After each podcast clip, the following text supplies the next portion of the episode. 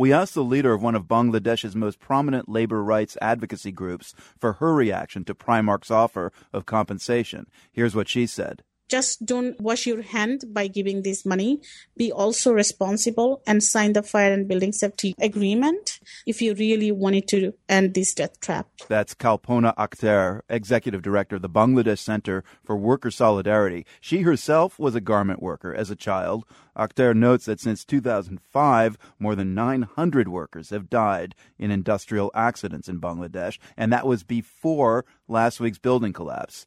Now, Akter and other activists are demanding that all interested parties do more to ensure the safety of those who work in the Bangladeshi apparel industry from the factory owner side, government or retailer side, nobody has done enough to prevent these deaths. So it can be prevented by signing fire and building safety agreement that has been created after a factory fire where Gap was sourcing from in 2010.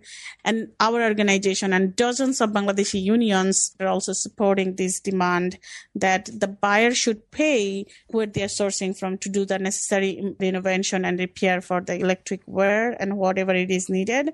And in the same time, the workers should be in the board to give their voice in the improving process of their safety nets in the factories. And moreover, the workers should get their union voice that we have law and rights, but the workers are not free to from union and organize themselves. So if worker who would have union in their factories, they can negotiate with their factory management.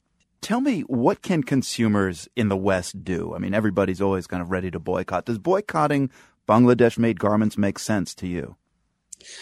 No, the boycott is not the solution the boycott would be the suicide for the country because the country economy 80% of exports come from this apparel exporting.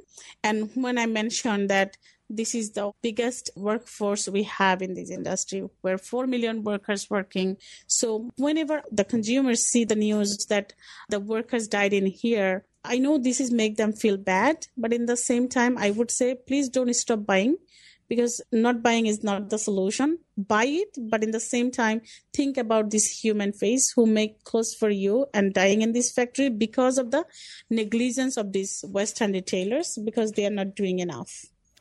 Kalpona Akter, Executive Director of the Bangladesh Center for Worker Solidarity. Thanks for your time. Thank you so much.